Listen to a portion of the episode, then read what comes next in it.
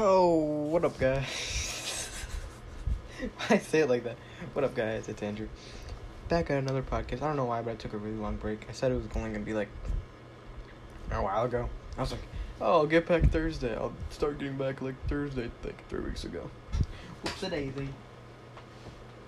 But today I want to talk about Watch Dogs. So Watch Dogs is um, I currently am in love with the game. Uh, I've always been in love with ever since Watch Dogs One came out and I heard about it. I've always wanted to get it and play it out. Uh, I don't know why. This is just me. I just always wanted to play it. So I got I got Watch Dogs One, and uh, basically Watch Dogs One is like the best way to describe it is if um. Sorry, I'm itching my eye.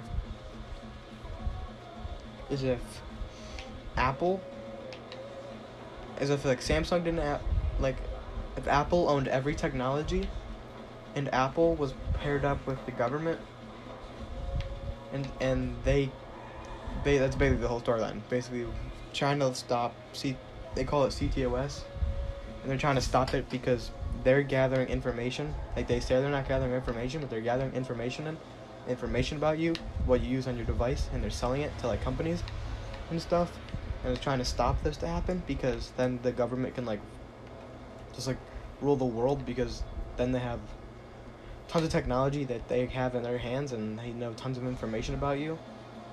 And then Watch Dogs 2, that was like Watch Dogs 1, is basically you discovered CTOS, try to stop it, figure out like the inner path of it, basically just get the background on CTOS and everything. Watch Dogs 2 is about CTOS actually selling your information uh, it takes CTO Watch Dogs 2 uh, is about uh, DedSec, which is shown a little bit in the first game, and it's uh, your main character is Marcus Holloway, and then um, yeah, so Marcus and his group, Sitara, uh, Wrench, uh, Horatio a bit, and then um, shoot, who was the other guy?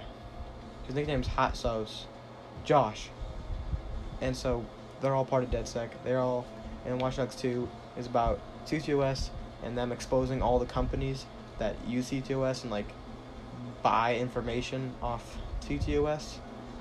And yeah, it's really fun. I recommend it to everybody.